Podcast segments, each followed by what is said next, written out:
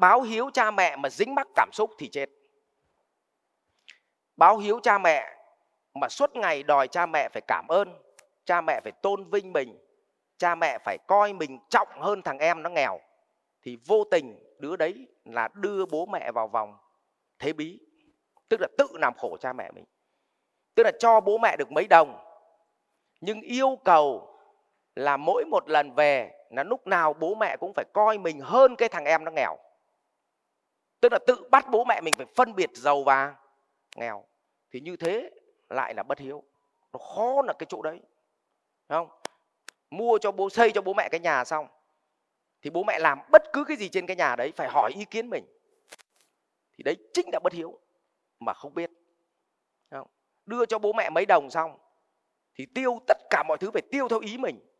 Đấy cũng là bất hiếu mà không biết. Chẳng qua đưa tiền cho bố mẹ, để bố mẹ làm những thứ đúng ý mình để giữ mặt giữ mũi cho ai ạ? Cho mình thôi chứ không phải nó yêu bố mẹ thật.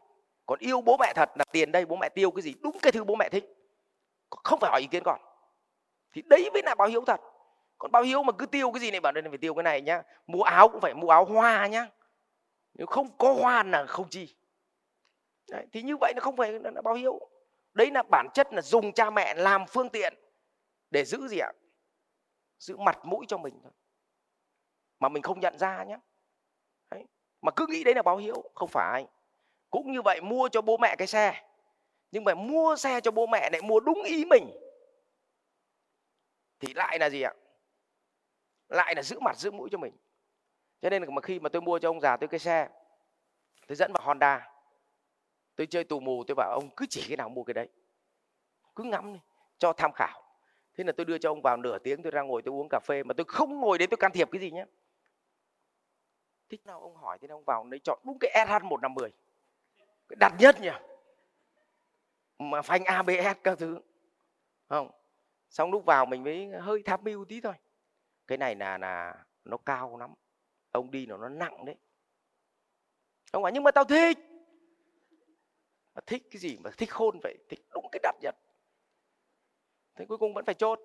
Về có đi được đâu hôm sau này gà mà mua thêm cái xe nữa khôn vậy. Đấy. Thế thì cái đấy mới là báo hiếu. Đấy. Thế thì chỉ cần mình dính cảm xúc thôi là mình đòi hỏi. Đấy. cho nên cái cảm xúc này nó nó tai hại lắm. Cả nhà hình dung vậy. Rồi, sau cái báo hiếu cha mẹ, vậy đoạn này bắt buộc phải lao động cật lực, kiếm tiền để gì? Làm phương tiện.